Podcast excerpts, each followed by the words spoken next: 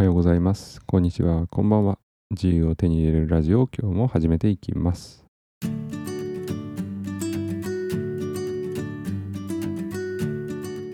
はい。ということで、えーと、今日の放送の内容ですけど、えー、密を避ける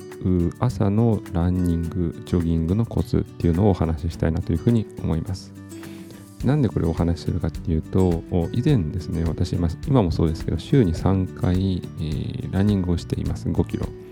でただ、これまでは大きな公園にこうランニングコースが設定されていて、そこを走っていたんですね。でそうなると、まあ、えっと、朝僕6時台に走ってるんですけど、6時台といえども結構人いるんですよ。で、ランニングする人だけじゃなくて、犬の散歩をしている人とか、あウォーキングしている人もいるので、朝6時台といっても、そんなにですね、えー、まあ、密が避けられてるっていうわけでもないんですよね。もちろん外なのでで、もちろん皆さん距離を空けて歩いたり走ってはしていますけど、まあ、それでも人とすれ違うことはこれ間違いない事実なので、まあ、なんかもっといい方法ないかなと思って、うんと、あることをしてみたら結構全然人がいなかったので、それをご紹介したいなというふうに思います。で結論はですね、住宅街を走るっていうことですね。で、朝の住宅街ってほんと静かなんですよ。6時台。もっと朝早い人はもっと静かでしょうけど、まあ、人もほとんど通らないし、30分5キロ走っててもですね、多分すれ違う人って10人いるかいないかぐらいだと思います。もちろん、道路の、すみません、反対側、道路の反対車線に人がいるっていうのはあるかと思いますけど、まあ、そんなもう反対車線って言ったら数メートル離れてるんで全然あの安全だと思いますけど、あの結構おすすめです。で、どうやってやるかっていうことなんですけど、えっと、僕の場合は、まず家からですね、まあ、適当に Google マップを使って住宅街のまあ、この辺りまで走るっていう時の、まあ、検索をするんですね。で、そうすると必ずキロメートル、距離が出てくると思います。なので私の場合は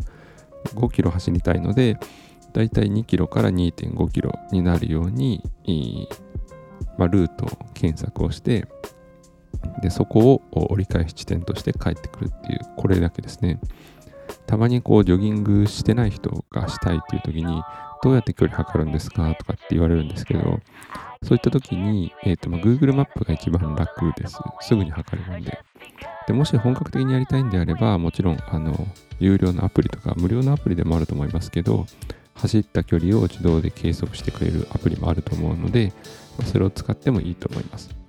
ただ、無料で手頃にやるってなったら、もう Google マップを使って走りたいところまでの距離を測る。で、そこから往復して帰ってくる。これだけですね。なんで私も、えー、っと、まあ、住宅街の辺りに向かって、この辺りに、だったら2キロ行くかな、2.5キロ行くかなっていう形で設定をして、えー、検索をして、えー、あとはルートが決まったら、翌日以降走るだけっていう感じですね。なんで、これをしてから、えー、っと、もう数ヶ月、3、4ヶ月ぐらいですかね、経ちますけど、あの、まあ、いつやっても人は大体すれ違っても10人ぐらい、そんな感じです。なので、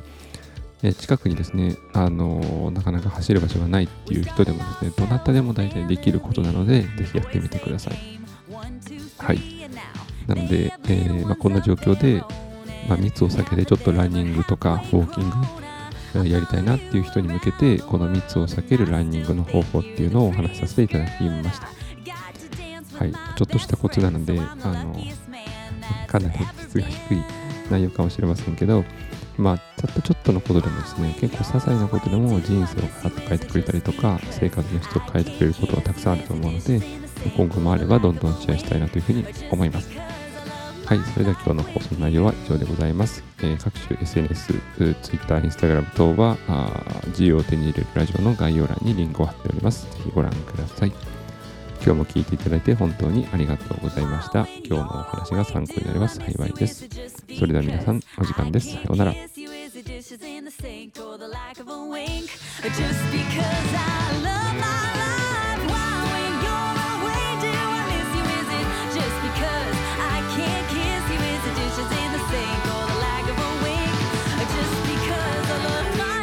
with with you.